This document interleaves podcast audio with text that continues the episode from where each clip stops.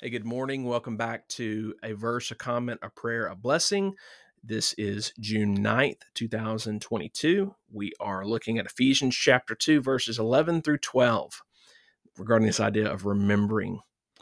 Therefore, remember that at one time you Gentiles in the flesh, called the uncircumcision by what is called the circumcision, which is made in the flesh by hands, remember that you were at that time separated from Christ, alienated from the commonwealth of Israel, and strangers to the covenants of promise, having no hope and without God in the world.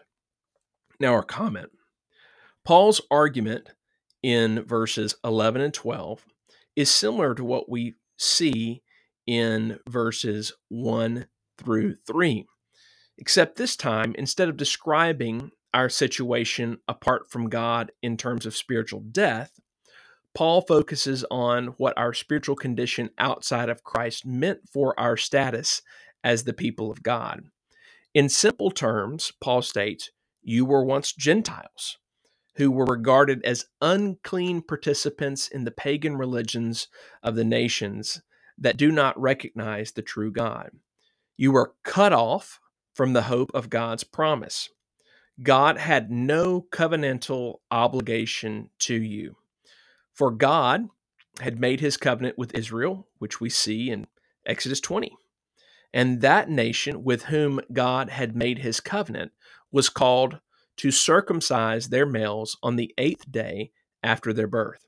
Circumcision, along with the Sabbath, were the signs of the covenant that God made with Israel and the Gentiles had no part in those promises.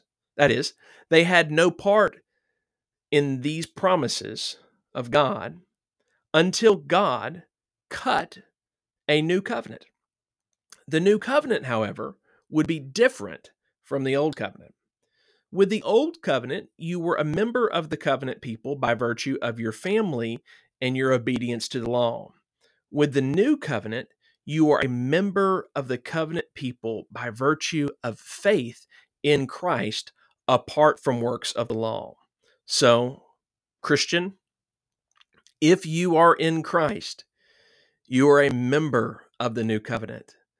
You have been included and you are a part of the people of God right now because you belong to the Messiah. Would you take a moment to pray with me thanking God for his mercy to include even people like you and me that were far off from him. Lord, thank you so much for drawing those of us that were far off near.